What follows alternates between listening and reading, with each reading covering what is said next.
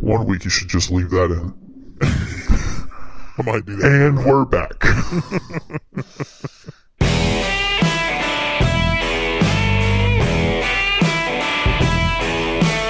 Welcome to the Beers and Bible Podcast, a podcast that brings together a love for good beer and Bible discussion.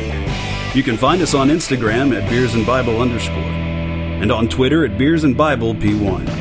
You can also email us at beersandbiblepodcast and Bible Podcast at gmail.com. If you enjoy what you hear on Beers and Bible, please consider leaving a five star rating and review on your podcast platform to help us promote this podcast. In the words of the reformer Martin Luther, Whoever drinks beer, he is quick to sleep. Whoever sleeps long does not sin. Whoever does not sin enters heaven. Thus let us drink beer. So let's join our hosts, Rick and Patrick, for this week's discussion.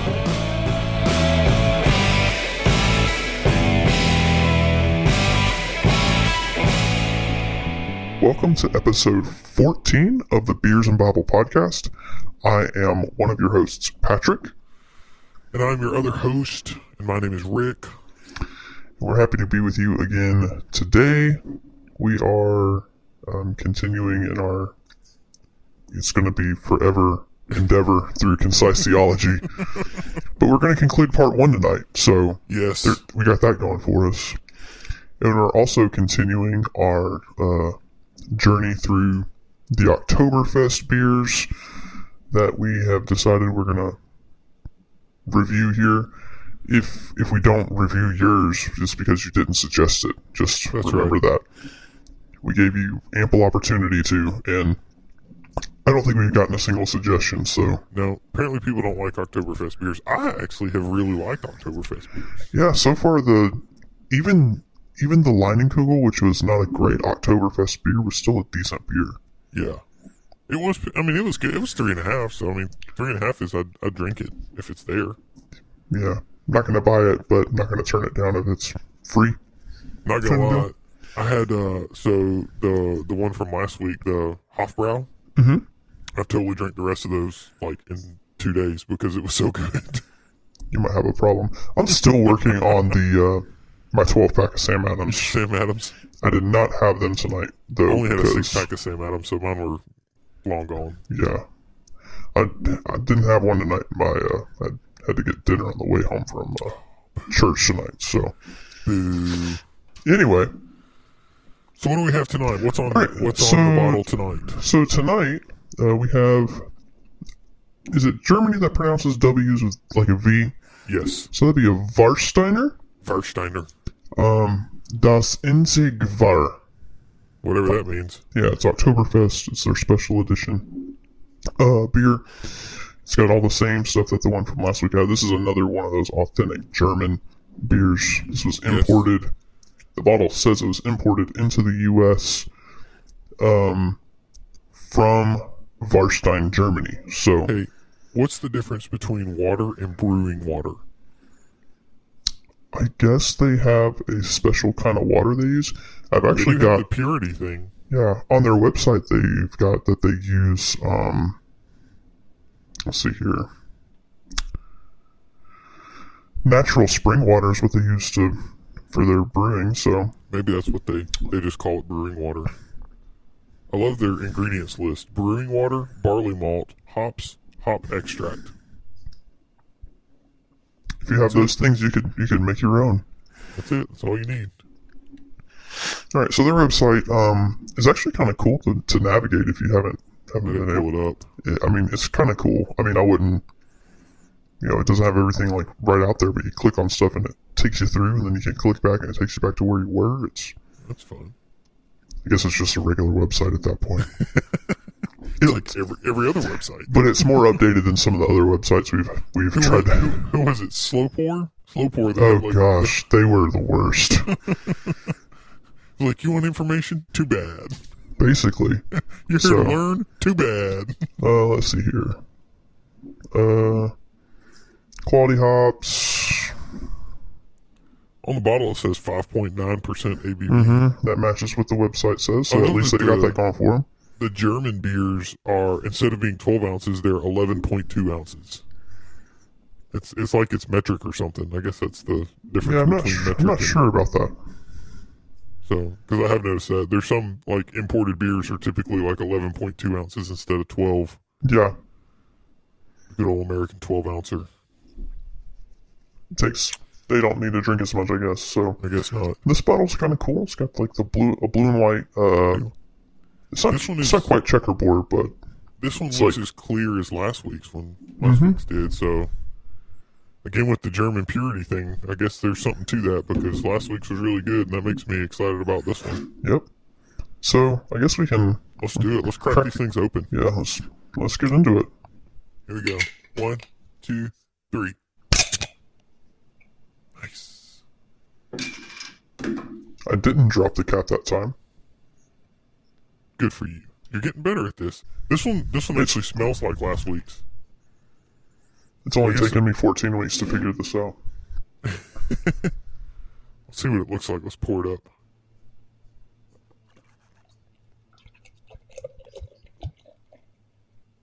Looks- So it looks a lot like the the Hofbrau from last week. It looks very similar. I would say it's a little darker, maybe. Maybe just a smidge, yeah. It's got a little more amber in it. So maybe just the way I poured it, it's got just a smidge more foam. for for the record, I I did have a uh, a listener send send a message and said that uh, Stella Artois is brewed in Belgium. I think I said it was brewed in Italy because I, wa- I didn't know, so I just made up the first country that came to my mind. Yeah. Uh, and and they contacted me and let me know that it was brewed in Belgium. So thanks for that.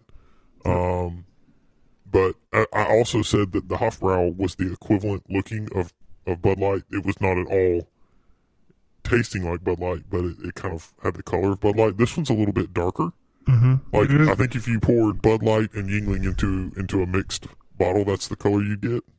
yeah, maybe. It- Not it's quite as dark as Yuengling, but it's, darker than it's Bud Light. it is somewhere in the middle of those two, between Yuengling and Bud.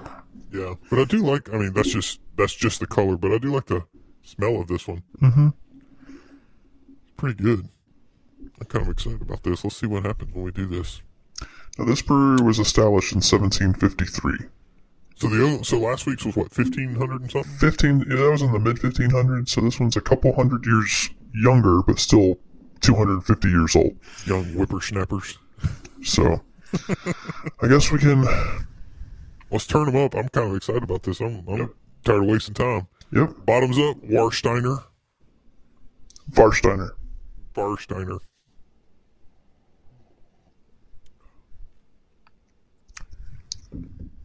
How is it that these light beers have so much depth in their flavor? I don't know. Like, I mean, so if I think of an American beer that's this color, like I, I'm just I'm looking at the color and I'm thinking Bud Light, Miller Lite, something like that. And and I mean those are, yeah, I mean they're they're okay. I'm never gonna go like buy them. Mm-hmm. But this, like, again, this is the same thing as last week. Like, it's almost like the flavor doesn't match the color. but this is good. I feel like it should have a little bit more of the caramel flavor. I don't know if that's, I don't know if I should expect that in Oktoberfest or not, Mm-hmm. because I'm just used to it in Sam Adams. Like, Sam Adams has that caramel, Yeah. flavor. Caramels is uh, Sam Adams is a little little stronger flavor. Um, I don't know what you think about this one. it's good. I to me, there's not much of a discernible difference between this one and the Hofbrau Yeah, from last week. I mean, Yeah. if you put those two in front of me in, in, in unmarked bottles, I wouldn't be able to tell the difference between Yeah. the two. I think. Um, I feel like this one's a little heavier than the Hofbrau. it is sticking a little. It's sticking with you a little, little bit more. Yeah. So I'd agree with that. I mean, the flavor is is very very similar. The color is very very similar. The smell is very very similar. This one just seems it's to me it seems a little bit heavier.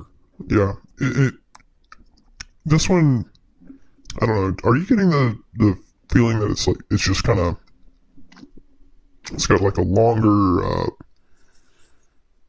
Aftertaste. it's, yeah, it's just it's staying with you a little bit longer. Yep, yep. That's kind of a unique It's good though. that's a unique like thing it. about it. Uh huh. Oh, excuse me. I don't know. I don't know if I like it as much as the Hofbrau though, but I do. I mean, I think it's really good. I think it's a good flavor. It's a good. I would. I mean, I would order that if I if I were presented with the option. I think I would order that. If you were in Germany, you would order that. Yeah.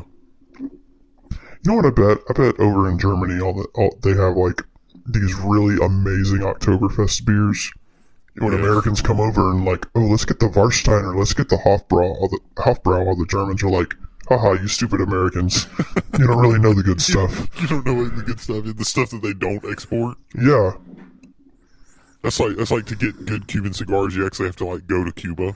And then smuggle it back in. Yeah, this the like the what's the what's the is it CAO? That's the no, they're not the Cuban company. There's one Cuban company that now you can you can import them, but now people are saying that it's just not as good as they used to be because mm-hmm. they're basically mass producing them now. Oh There's yeah, no yeah, there's no embargo or whatever. yeah. So, but What do you think? What do you? I'm gonna give this. So I'm gonna rate this on a scale of one to five Luthers. I'm gonna give this a a good solid four. Um, I don't. I for some reason I just don't like it as much as a Hofbrau. Uh, maybe it's the heaviness. Uh, you know, because I'm, I'm burping a little bit, but you know, I, I kind of I like I do like dark beers, but I kind of tend away from like stouts and porters and, and things like that. Um, so so it's I mean is it's good flavor, it's good look, it's it's the quality of the beer is there. I mean it, it's it's definitely there, and you can tell. I mean the Germans are the the ones who are really good at beer allegedly, like they're Yeah. the they're the best. Uh, and so I mean you can tell that it's just in just in the general flavor and, and style of the beer. Yeah, Um, so I'm gonna give it. I'm gonna give four Luthers out of five. Is what I'm gonna go with. yeah. I um, I would say that this one is on par with a Hofbrau. Uh, Okay. to, to me, I, I think these two are those two are going to be even. So I'm I think I'm going to have to give Varsteiner here a four and a half Luthers. and a half. That's fair. That's fair. Um, it's really uh, to me. It, there's nothing that puts it better than Hofbrau, but there's nothing that I can say that Hofbrau is. You know, the Varsteiner doesn't isn't as good as Hofbrau. Yeah. Um, there's just a minor difference in the in the flavor. Uh-huh. Um, It is very similar. Like you can Yeah. tell that Oktoberfest flavor. yeah, and I'll be interested to see if um if that if that trend continues Yeah. um So with other you, Oktoberfests that we're gonna do. have you had any other Oktoberfest that maybe we're we're not going to review? Um, I have not. Uh, my wife has had the Yuengling Oktoberfest. I had a Yuengling Oktoberfest and, and- I enjoyed it. Yeah, and she said it was it was pretty good. Um, it's, it's she said it was one of the better ones that she had had. Um, j- just so the listeners know, we are I believe we're going to try to do maybe one more Oktoberfest. Yeah. Um, we know that the the final episode will release November the, not the final not the final episode of the podcast that was misleading. the uh, The final Oktoberfest yeah, episode. so the next epi- the next episode will release on November first. So we'll probably Yeah. do one more Oktoberfest review. But we will obviously have to record it before In October. So we'll record it in the month of October. We we should do a live You, you know podcast Since recording. we're, since we're that would be amazing. Since we're finishing part one this week, Mm-hmm. Uh, we should we should just we should just straight talk Oktoberfest next week. Maybe it'll be a little bit shorter episode. I don't know. Okay, we'll yeah. all that idea We off, but Yeah, but but kind you, of you guys are getting an inside look at the at the planning process of the Beers and Bible podcast. We're just we just fly by the we shoot from the hip here. we, we shoot from the hip while we're recording. Yep, pretty much. what we do. Um, so something that uh, Patrick and my no, I'm Patrick.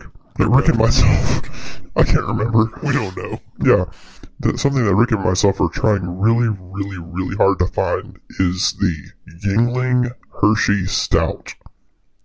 So if So- you own a bar, Or if you know where we can find it, please contact us because we are jonesing for some of that stuff.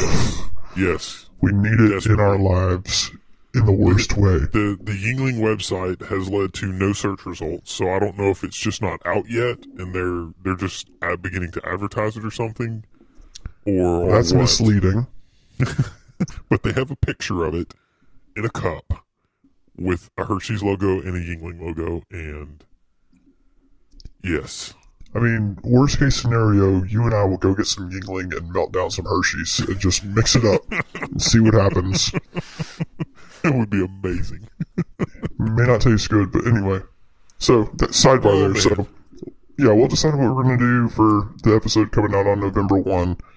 Um, not a bad idea just to kind of do an Oktoberfest review since it's kind of the. Talk some of the the favorites that we've done on the podcast so far. Mm-hmm. It'd be fun. It'd be a fun thing to do. Maybe we'll see if we can You- find you- us another guest. You want to do an Oktoberfest review, or should we do like a We'll do all of it. like just, Just go review- let, let's just do all review review all the beer that we've had in the the first fourteen episodes? Let's at least look at some of our favorites, some of our highlights. We should go get them and then rate them. We should taste them and rank rank them against each other. Ooh, that would be fun. We kind of go against our rule of one beer Get at a time. But we should get. We could get flights. what? Oh, you know, flight. So it's like uh, four little glasses, Oh, okay, and and you do the tastings or whatever. yeah, Get a flight. let's do that. That'd be fun. We'll we'll, we'll plan. We we're not gonna we're not gonna uh, berate berate our listeners with our planning process here. So Varsteiner, hey, look, this is good. I'm Yeah. not gonna lie, this is good. It's I a, think it's a I good solid Martin four. I think Martin Luther himself would have given this at least four Luthers. Yeah, I think he would have too. I wonder if Martin Luther drank Hofbrau. I mean, that's well, no, I guess they're a little bit after Martin Luther. If they're in the 1500s, because he would have, I think he died in like 1540 something. I can't remember exactly, but uh, that's a sad day that that wonderful German beer came came into brewing shortly after Martin Luther, because Martin Luther did enjoy his beer. That he did. That he did. So, Yeah, but Varsteiner, good job. We yeah, like well it done. we like this Oktoberfest. I'm I'm really liking this whole Oktoberfest thing. You know, Yeah. I've, I've never really dove into Oktoberfest before this, and I've had no- me well- sad that October's over. Yeah, soon. I've you know, as we've stated, I've kind of been a creature of habit until until we started this whole thing. So I would get either an apple cider thingy, you know, Angry Orchard or Redd's, or get a Bud or get Budweiser. And if it was outside of that, I I didn't even bother stopping to look. I was like, play Monopoly, don't pass go, don't collect two hundred dollars, just oh, beeline for the. Budweiser. So anyway, So there's Varsteiner. We give it four from Rick, four and a half from Patrick. yep, Um, combined score of four point two five Luthers, which, if you know us, is pretty good. yeah, that's. I mean, the Oktoberfests are trending a little higher. I They are, I, and I don't know. Maybe it's just because we like the flavor of the Oktoberfest a little bit more. Um, I'm going to contend that it's just because I like beer, but I mean, Yeah, I mean that too. That too. I haven't rated anything lower than three. I don't think. I don't think you have. I was mean to a couple of them. The Mighty Banyan I was mean to, and there was another one I wasn't. Oh, it was the Cotillion. I wasn't very nice to the Cotillion. No, you weren't. So anyway, we'll cover all that when we do our next episode. Yeah, Go back we'll and review. So anyway, all right. So now that we've reviewed the Varsteiner Oktoberfest, we are going to move into our next segment on our podcast. We're going to talk concise theology from J. I. Packer. Buckle up.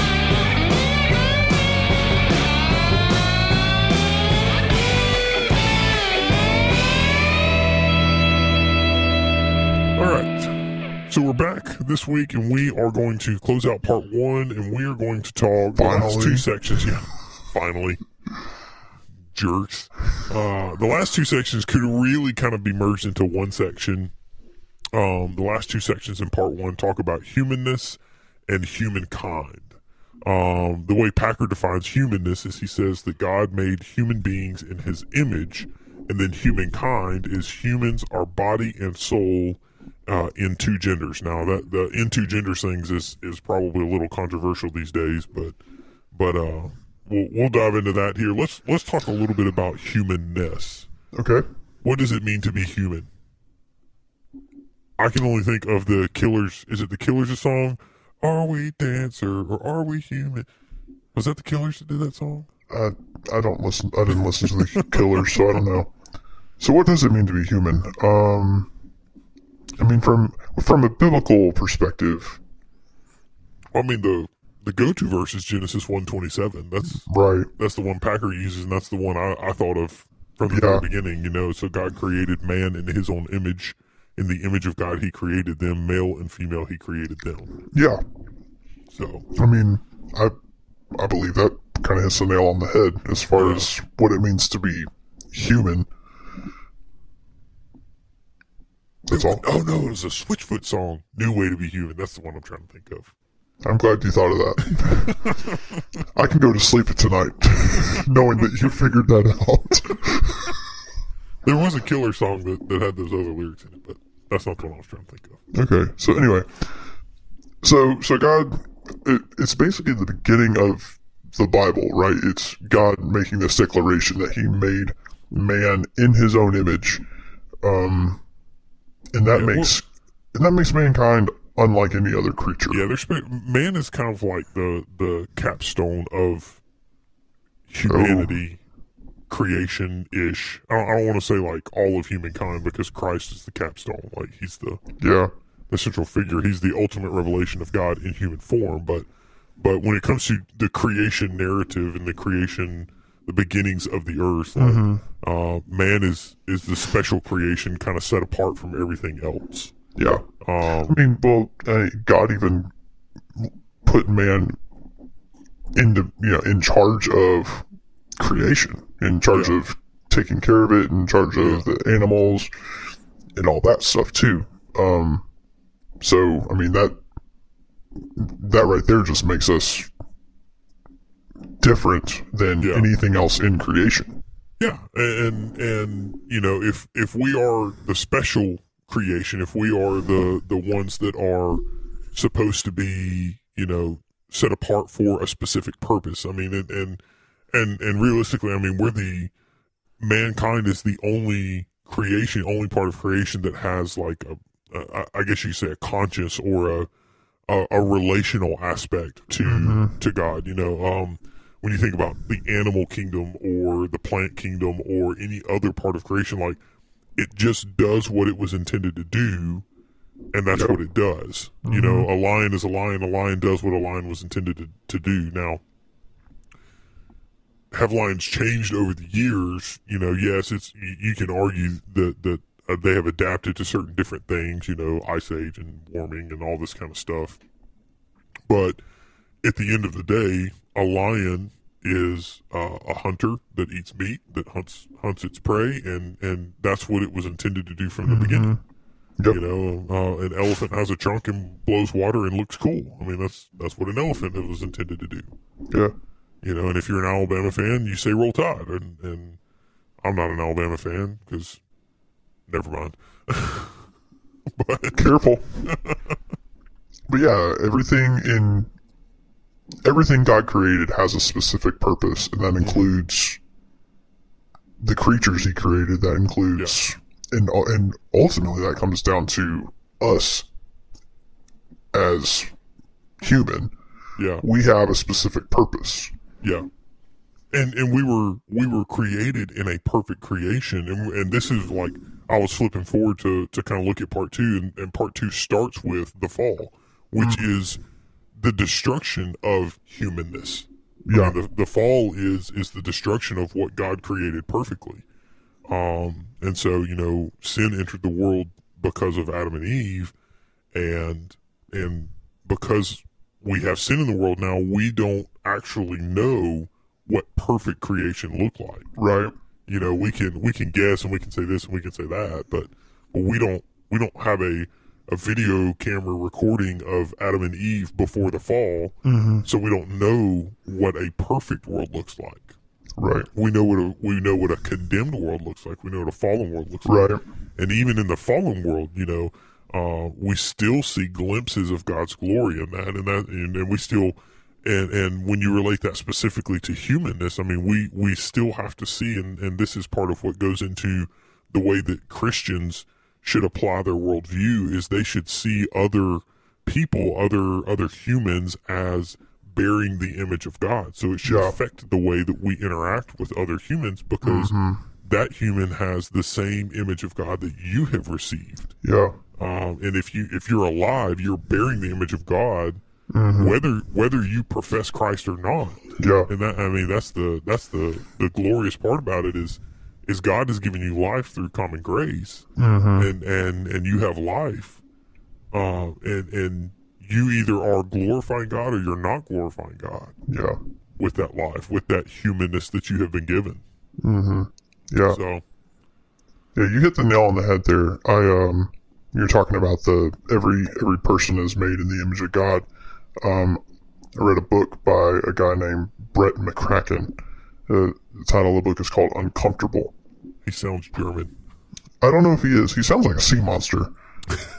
Get to the McCracken is what it kind of sounds like. So, but um, and he talks about you know part of being a believer is seeing everyone as image bearers of God, not just people who worship like you or dress like you or live in the same neighborhood as you or work with you or whatever it is. And he, you know, he poses this question and it's, it's a hard one to pose. And, you know, when I ask people this question, I get a really weird look and it's, you know, it, he was right. He wrote, ugh, he wrote the book uh, around the time when all like the Syrian refugee stuff was going on. Do You remember that? Yep. And um, you know, the, the question he posed was, if a Syrian refugee knocked on your door, what is the most, what is the more Christ-like response? To to see that person as an image bearer of the God you serve, and the God of the universe and the God of creation, and invite that person into your home, and and house them and feed them and and you know help provide for their physical needs mm-hmm. or to slam the door in their face and say no i'm not letting you into my home Because you're an illegal. yeah you know because because you're because you're not here legally you know Yeah. but you know and it's something i've really struggled with too is like tomorrow our country could cease to exist Yeah. would god still be sovereign Absolutely. And the answer is yes Yeah. you know Well, you, you I mean, and and that's I mean that's going to kind of hit on hit on something that's that that some people take issue with, and that's you know should we have should should there be flags in in worship centers? You know, in, hey now and and one of the and and I'm just you know I'm going to say this across the board. I'm not you know we we've already revealed that we're in the United States, so obviously if you walked into a church in America and you saw an American flag, it you know we wouldn't think anything about that. But then I had somebody, uh, it was a missionary actually challenged me one time. They said, you know, if you if you go to a foreign country or whatever, you don't see that. You don't see flags, national flags, because because many times, and in these in a lot of these countries, churches are persecuted by the state. Mm-hmm. So we, uh, I mean, and, and I've heard the argument that you know the one of the reasons they do put the flag is because we're not persecuted. So we we remember, we look at the flag and we remember we live in a country that we're free. You know that we're free to do that. And I, and I you know, okay, I can I can somewhat understand that, but I still think you know if you get a if you get a Syrian Christian and he walks into your church and the first thing he sees or she sees is an American flag, I mean the the question becomes okay, are they here to worship the flag or are they here to worship God? yeah Um, you know, and and and that's a struggle. And, and I think if we're going to display, if we're going to display one flag, we should display all the flags yeah because, Because- Christianity is not bound by a, a national border. Yeah, the the know? God the God of the United States is the same. The God that is sovereign over the United States is the same God that's sovereign in the Middle East or Yeah. China or Exactly. or anywhere anywhere any other country. So Yeah, whether they acknowledge him or not. yeah, That's you know that's and it's it's interesting because I, I think I said last week that I've been going through um, the histories of like Israel, so reading through like Chronicles and Kings and all that kind of stuff, and and one of the things that I've learned, and I did not know this before for the last few months, but but uh, a lot of pagan religions in that time were believed that gods were specific to specific areas. Mm-hmm. So, like if you were in Israel, you had the the god of Israel. If you were in Egypt, you had the god of Egypt, and and even inside of countries, you'd have specific gods for specific areas. So, if you were in that area, you had to worship that whatever god was assigned to that area. So you get the the Israelites, and then these people come into the Israelites, um, and they they mix and mingle with the Israelites, and they start bringing in these other gods, but they also worship you know, Yahweh, the God of Israel, because they believe, these pagan religions believe that Yahweh is the God of, you know, this area, this land. And so you, you know, you end up with this crazy mixture of stuff. Well, you know, the reality is, and, and we know as believing Christians that, you know, God is sovereign over every country. God is sovereign over Mm-hmm. everything. And, and so, you know, he's not bound by a border. And so we shouldn't try to bind him by a border or say that that his his people are bound by a border. Yeah. You know, so I, I don't know. It's, I don't I don't I don't really particularly want to get into immigration because we could we could make a lot of people mad doing that. It could.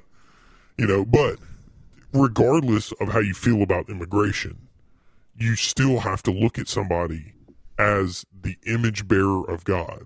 mm-hmm. And so, you know, uh, if if you believe what Scripture says, then you have to believe that every person who is living and breathing bears the image of God. Yeah. How are you going to honor the image of God in that person? Becomes Yeah. the question because their their humanness is bound up in that God made them. They are distinctly human. They are a special creation of God, and that's what it means to be human. Is to be a special creation of God, and so so how are you going to honor that humanness, and and how are you going to to show love to that person as an image bearer of God? Yeah. You know, so um, but related to humanness is the topic of humankind, the actual you know, and this and this again, as we said, these two are going to kind of overlap, so we may go back and forth on these, but but as humans, we are um, we are uh, and, and some people may differ, but I believe we are what's called dichotomous. Okay. So we have two aspects. So you have monocotomous is one, dichotomous is two, or trichotomous is three. All right. Um, monocotomous means everything's blended together. You're just a human being. Most like when you talk about monocotists, monocotomists, um, people believe that you know uh, God is in everything. God is everything. You're you know you, you end up with these Eastern religions of pantheism and panentheism and uh, Buddhism and and take your other you know isms and and just kind of throw them in there. That's that's where they fall. And then uh, where I would fall is I would say, okay, we are a body, we are a physical body, but we are also a soul. So we're body and soul. So we're dichotomous. Um, and and the people who would say try is they would they would believe that we're body, soul, and spirit. Okay. Uh, and I don't think I don't think there's a biblical reason to separate soul and spirit. I think soul and spirit can can be combined together because your soul and spirit kind of define your conscience. right. Uh, and I think Packer Packer talks about that a little bit when he says um, that we are not trichotomous people. I can't remember where it was.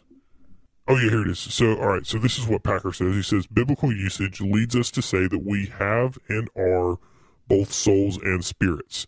But this is a mistake to think that a soul and spirit are two different things. A trichotomous view of man as a body, soul, and spirit is incorrect. The common idea that the soul is an organ of this worldly awareness and only that the spirit of a distinct organ of communion with God that is brought to life with regeneration is out of step with the biblical teaching and word usage. Mm-hmm. So so he, he he basically makes the same same argument that that these two really just kind of belong together. The Right. soul and spirit belong together and that's that's what that's going back to that's kind of our part of our humanness is you know animals have hearts and livers and intestines and digestive systems the same that we do Mm-hmm. but but what we have different is we have rational abilities we have you know a- animals even have brains but but our brains function so much differently than the animals do because we have rational abilities we have communication and verbal communication abilities that animals don't have we have you know we have these different things and that's where the the soul and the spirit uh kind of combination comes in and separates us from the rest of creation. That's what makes us humankind versus just humanness, you know? Yeah. I No, I threw mean- a lot out there real fast. No, no, no, you're fine. And no, I, I, I agree. I would say that I would agree with you. I, I don't think that you know body, soul, and spirit are. You can. I don't think you can separate those into 3 Mm-hmm. Uh, I- it doesn't make sense for soul and spirit to be two different things, um, Yeah. or two separate entities in and of themselves. Um, Un unless you believe in something like reincarnation. Because then you're like, your, your spirit goes and, and inhabits another soul, and you're, you know, so a different person, or you're a cow, or you're a, you know, Yeah, I don't they believe even that. believe cows have souls and spirits and stuff like that. So that's that's weird. that's where that's where trichotomous thinking kind of leads. Gotcha. That's why Piper or Packer says, you know, the, that's a that's a wrong usage of the word. Gotcha, gotcha, gotcha. Um, yeah, it, Packer goes on to say that the embodiment of the soul is integral to God's design for mankind. Through the body, as we said earlier, we are to experience our environment, enjoy and control things around us, and relate to other people. Um, and then he continues at death, the soul leaves the defunct body behind, and this is not the happy release that Greek philosophers and some cultists have imagined. Christian hope is not redemption from the body, but redemption of the body. Yeah. So, um, you know, This this actually brings up an interesting topic for for Christians to ponder. okay. To do you cremate or do you not cremate? I mean, It's a whole lot cheaper to cremate. I'm just gonna say that. it is, and I mean, if we believe that God is all powerful, then He can, He can restore us from the ashes. yeah, He can. I mean, and He does make beauty from ashes. That's he does, and that, and that, that's the argument. But but there's there's the group there's a group of Christians, and and it's perfectly legitimate to have this. You I don't I don't particularly have a view of cremation versus non-cremation, but you know they say that in our resurrected bodies, um, because our because our responsibility is to is to is to take care of our body, then you know we should not be cremated, but we should be buried so that when when Christ comes back and He restores us, there's a body to restore. There's a physical, you know, bones or whatever to restore. And while I understand that, I, I say uh, the the retort that I always kind of throw out there that that nobody really likes is, well, what about the martyrs who were burned, essentially cremated alive? you know, what about those martyrs? And they say, oh, well, they'll be restored. I was like, well, if they'll be restored, is it too hard to think that he can restore a cremated body? Yeah, So I mean, it's a it's a discussion. It's a non-issue realistically between between Christians. It should be a non-issue. I'm sure Yeah. people that, that make everything an issue, but mm-hmm. but it's just a it's a fun discussion to Yeah. have between between two different Christians. yeah, Should you be cremated or should you not? yeah, and and like I know we've, we've said this before, but at the end of the day, is that a big enough deal? No, You know. not. You know, it it doesn't affect your salvation. So there's there's no reason in getting up in arms about it. There's not there. I mean, there's not much not, not much scripturally or anything really that that talks about that. So Yeah. I mean, it's just one of those discussions you can have. But um, Let's talk about male and female. let's do it. Let's let's make let's make all of the liberals cry so we can sop up their liberal tears. Okay. Well, remember the they are image bearers of God. So They are. I just like to. I just like to throw little quips out there, but but uh, it to me, anybody who who tries to say there are more than two genders is is directly in violation of what Scripture says. mm-hmm. Uh, it's. I mean, if you want to say, and, and what I'm what I'm willing to to say is that you know there there is a legitimate case for somebody being a a um, trans person if they actually possess both sets of biological parts that require that person to be that gender. Mm-hmm. You know, and, and I mean, I think biologically you would call that person a hermaphrodite. Mm-hmm. Um, so a hermaphrodite is realistically the only version of a transgender person that should be acceptable. Mm-hmm. You know, if if I woke up in the morning and decided, no, I'm going to be called a woman today, uh, that doesn't make me a woman. I'm still a man. I still have all of the man Yeah. parts that require me to be a man, that make Yeah. me a man, that I have the bone structure of a man. Yeah. Uh, you know, I have the low intelligence of a man. I mean, all of these things that that, that make me make me a man, Yeah. that make me a male, uh, you know, are still there, regardless of what I what I say. One of my one of my favorite uh, theologians to follow is a guy named Al Mohler. Uh, and he has a podcast in the mornings that I listen to. It's like 30 minutes long, but he always says this thing that ontology trumps autonomy. And so we can say uh, that we're a certain thing. We can autonomously say whatever we want to say. I can say I'm a female, but but my ontology, the, your ontology is what you are.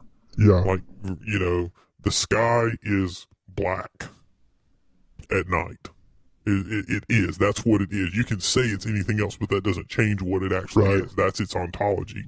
So my ontology is that I have male body parts. I have male bone structure. I have male DNA. I have male, you know, all of me classifies if if if I were if I died and nobody knew and somebody found my body and they did tests, they would say this person was a male. Mm-hmm. You know, Yeah. and so for me to walk around and say I'm a female is kind of ludicrous. Right. And so, and it goes against what Scripture teaches. Yeah. Yeah. Scripture is pretty clear that there's male and female, and that's it. And that God created, when God created Adam and Eve, He created them man and woman. He didn't create man and woman with like asterisks next to them that say they could decide to be whatever they wanted whenever they wanted.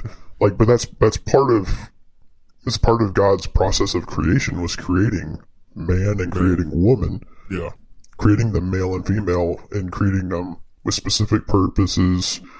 Um, you know, and men can do things women can't do, and women can do things man men can't do.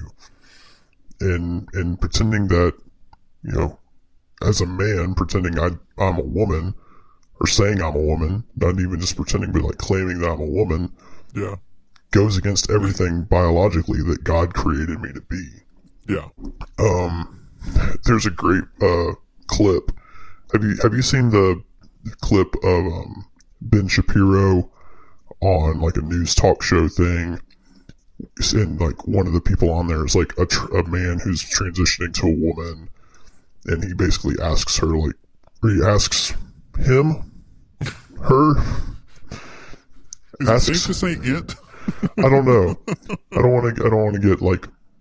an Too far email- into I don't. I don't want to get a mad email from somebody. But he asks the individual, "Well, what is your genetic? Like, what's your DNA say you are?" Basically, and and the and the person says, "You cut that out, or I'll send you home in an ambulance." And they're having like a political d- discussion. You know, they're just having like a, a political, like general political discussion about transgenderism and all that kind of stuff Yeah, and that's the response of the man who's going to who's becoming a woman or so if you haven't seen that video it's great I'll have to It- look it- that one up. That yeah. sounds fun. I like Ben Shapiro. He's fun to listen to. he is he's so much smarter than i am He's the only podcast that I can't listen to at like one and a half or two speed. A 'Cause he talks so fast. Because he talks so fast anyway. i listened to one of his books and um there were times i'd be like i've been listening to this for 45 minutes i don't know what he said that's that's true. So- I could follow that. But but anyway so but you know packer back to packer we're trying i feel like we're rabbit trailing a little bit tonight Yeah, we are But- a little bit, but it's fine. It's okay. So, but um, but Packer says, you know, that the male and female are to complement each other. The genders complement each other. Um, and it's not just in marriage and family life and uh, procreation, but also in um, well, he doesn't dive into extra and and doesn't list anything else. He just says in life's wider activities also. Yeah. So I don't. I guess that means work, church. Yeah. Well, uh, so so all right. Let's let's give a common, uh, politically charged, you know, why not? Let's go politics here. Let's. I thought we let's weren't going to do this. we, well, I'm I'm three quarters of a beer in, so we might as well do it now. You're only three quarters of a beer in. okay, I'm like seven eighths. Okay. But uh, but let's okay. So let's talk about um the the pay the pay gap. So the charge from uh the feminist crowd is that women get paid less to do jobs, the same jobs that men do. Okay. Um. Now, when you statistically like, when and, and it's it's almost impossible to break it down to, um, to like an, an apples to apples comparison because when you're saying and and I think the way they the way they justify it is they say a woman CEO makes less than a man CEO Okay. and and so but what they what they don't account for is that um you know typically a man who is a CEO works uh, more hours than a woman who is a CEO. He works a longer work week. He works, you know, he he does. He's been at it longer than a woman CEO. Yeah. Um, he's put in more years than a woman CEO, and so you know, there's there's a lot of these other mitigating factors, and and I think the probably the biggest example that we've seen in the in the news and in the media recently was like the men's soccer team versus the women's soccer team. Uh, Yeah. US, I remember US soccer that. teams. hmm So so you know they they came out and they said you know the men are making more than the women and the women have won the World Cup or whatever it is the the thing like four times or something crazy. Like they're they're apparently insanely good at soccer um, which is I mean it's awesome. Go you know go gals. That's great for you. But even having won the World Cup so many times on the women's side of the fence uh, they still don't generate the revenue that men's soccer does. Right. so if you break it down to like because the the way the soccer team gets paid is they get paid a portion of the sales of you know whatever it's a percentage. So so the women actually make a higher percentage than the men do, but that percentage doesn't equate to the same amount of dollars because the revenue coming in is so much less Right. but the rev that doesn't have anything to do with what the company actually pays or what the, the federation actually pays.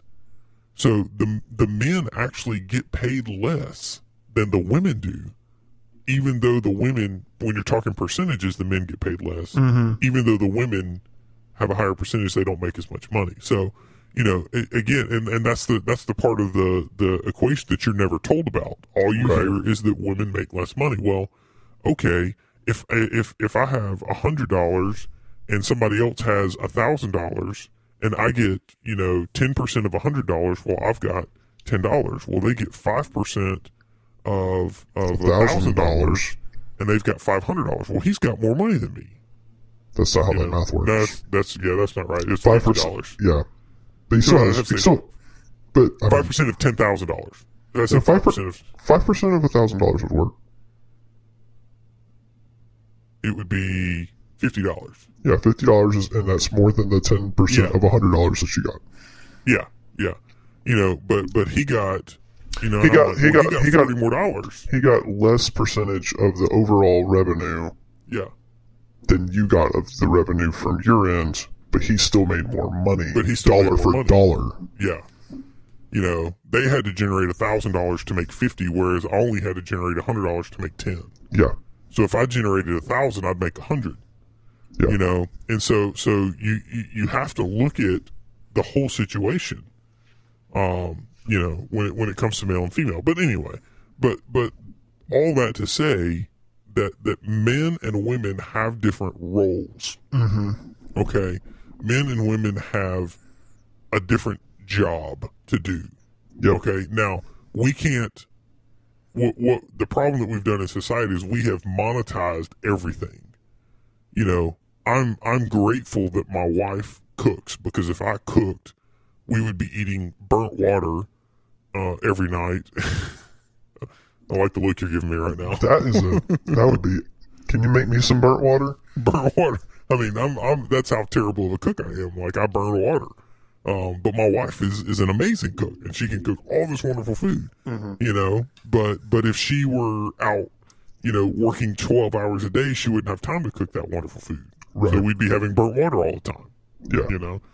Um, and so we need to, we need to recognize that not everything in society is about what's your what's your how you're being monetized. Yeah, yeah. That's the that's the challenge, especially in in our in our countries, because everything is so money driven. You know, we we we strive for, you know, to make an extra dollar so we can have the new iPhone or have you know buy a bigger iPhone house X. or Yeah, iPhone 11 Max, you know, two Yeah. terabytes or and whatever. it's and it's, and it's all about keeping up with with the new the new thing and, and we have to remember that you know we have roles to do and what are or we have jobs to do and those jobs can't aren't always going to be able to be we're not always going to make money for the things that we do Yeah. But you, you can't find you cannot find your worth in your financial success or your not financial success. nope You can't find your worth in in the accolades that are given to you. You can't find your worth in what you make or earn. You have to find your worth in Christ. You have to find mm-hmm. your worth, your maleness, your femaleness, your humanness, your mm-hmm. humankind. All of that has to be rooted in the person and work of Christ. yeah Otherwise, you're going to be a failure yeah in your in your eyes. In your you know you'll never be successful enough.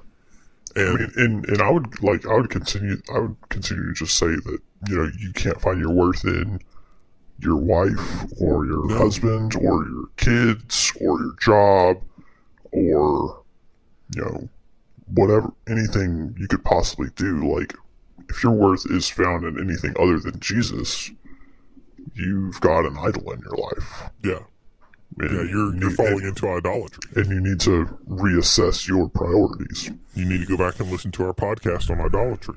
Yes. Whichever episode that was, like seven or eight or whatever. Yeah. So, I mean, when it comes down to humanness and humankind, uh, at the end of the day, man is the special creation of God. Man is created male and female, and anything outside of that is a distortion of what God created. It's a distortion of creation. Uh, speaking from the Bible, you know, and I, I realize that's not a popular thing to say these days, but Right. but when because of because the Bible is is my uh, my source of authority because the Bible is where I derive my standard for morality and ethics. That is the conclusion that I have to come to, and I can't I can't deviate from that standard. You know, um, so so and and and that also the that Bible also tells me that every single person is in is is given by their creator a special uh, they call it the imago dei the image of god Mm-hmm. um and and i have to recognize that in that person whether i like that person or not Yeah. i have to recognize that Yeah. And, that's and- that's what it means to see the humankind or to see the humanness in every Mm-hmm. person yeah. And that's really hard, man, because sometimes people just rub you the wrong way or treat you the wrong way or they just aren't likable. yeah Like, and, you know, I, I guess I've, I guess it's more, you know, in relation to like your kids or whatever, but like I've, I've heard like, I'll, I'll, I'll love you. I don't really like you right now. like, and I, I think that's got to be the mentality we have with, you know, with people who are image bearers of God. Like, people are going to, you know, people are going to treat you wrong. People are to, people are going to take advantage of you, and you have to remember that they bear the image of God the way you bear the image of God. yeah You are called to love them despite how they treat you. I mean, yeah Jesus, our you know, our great example to follow, on the cross says, "Father, forgive them; they don't know what they are doing." yeah they don't know what they're doing So, Well, I mean, if you read if you read the the book of First Peter, you'll find time and time again where first where Peter is saying, "Hey, regardless of how they treat you, you know, you have to you have to show them Christ. You have to be the mm-hmm. example. You have to be the one that says, "No, I'm not going to do that. I'm I'm going to honor you as a person who is who is who is given the uh, the imago Dei, you know." And, yeah, and he's specifically talking to Christians. Yeah. And he's saying, you know, when your masters mistreat you, because back then Christians would have been slaves. But you know, when your employers mistreat you, when when your wife mistreats you, when you know whatever it is, you know, you still have to respond with love toward that person, which is hard. Yeah, but I think in the instances that we do it, and like I, Lord knows I fail all the time at that, but in the instances that we do it, like how much of a testimony of Jesus is that? Oh man, That we that you know we can be treated this horrible, terrible way, or have this thing, you know, this terrible thing done to us, and we still treat the other person with love and respect, and yeah, you know, yeah. and and, and Here's a, here's a fun one. Here's a fun one right here. So one of the one of the most common things that they always say is they go back to the teaching of Jesus in the in the Sermon on the Mount, and and one of one of the I'm just going to pull one little section out of there, but he says basically, you know, if someone asks you to to walk a mile with their back with their with their stuff on your back, you know, walk two miles, mm-hmm. and and you know, while the sentiment behind that is there, there there's actually a little bit more to the historical reason why he would have said that. So, in that day, Roman soldiers would, were were well known for you know forcing people to carry their stuff for them.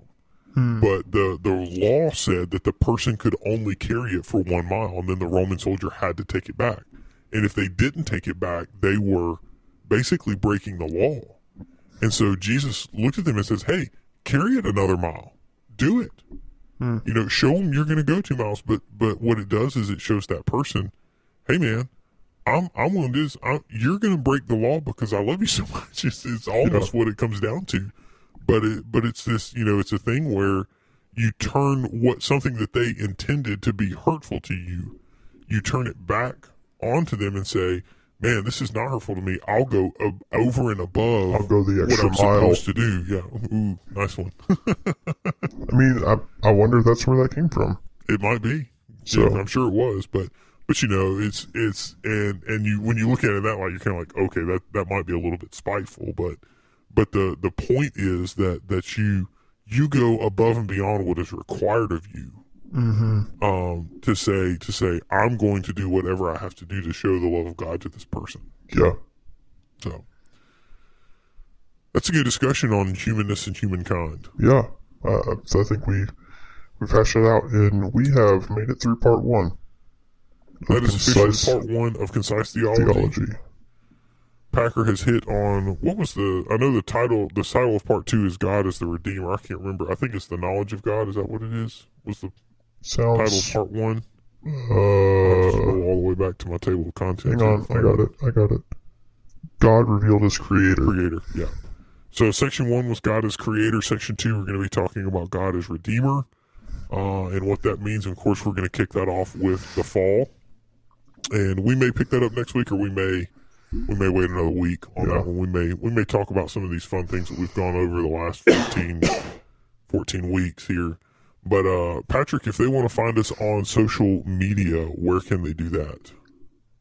Yeah, so um, we're on the Instagram at Beers and Bible underscore. We're on Twitter at Beers and Bible P1. You can email us at uh, Beers and Bible Podcast at gmail.com. And uh, we'd love to hear from you. Give us your thoughts, send us messages, suggestions, email us, Tell us your favorite Oktoberfest. tell us anything. We'd love to hear from somebody. We've got crickets right now. At some point, we'll be more active in the uh, on the socials. We say that every week, and then we never do. Well, it's it's hard because we don't want to reveal, you know. Basically, anything. all we can do is post about the beer we review, and you know, Pretty much. I mean, we can start taking pictures of like the sky or something. I guess I don't know. maybe maybe we'll do that. Once we, if you have any ideas, Yeah. marketing people out there have any ideas of what we can do, help us Yeah, out. we're We're obviously not very good at this. it's okay. We're we're doing. I think we're doing fine. We're doing it for us. Yes. We're doing it for. I haven't even looked to see how many people have listened to last week's. We're about we're about average. But there we are. There's our discussion. We're glad you joined us. We're glad you hung out with us for a little while. It's been fun. And until next week, have fun with your Oktoberfests and peace out. See ya. You enjoy what you hear on Beers and Bible, please consider leaving a five star rating and review on your podcast platform to help us promote this podcast.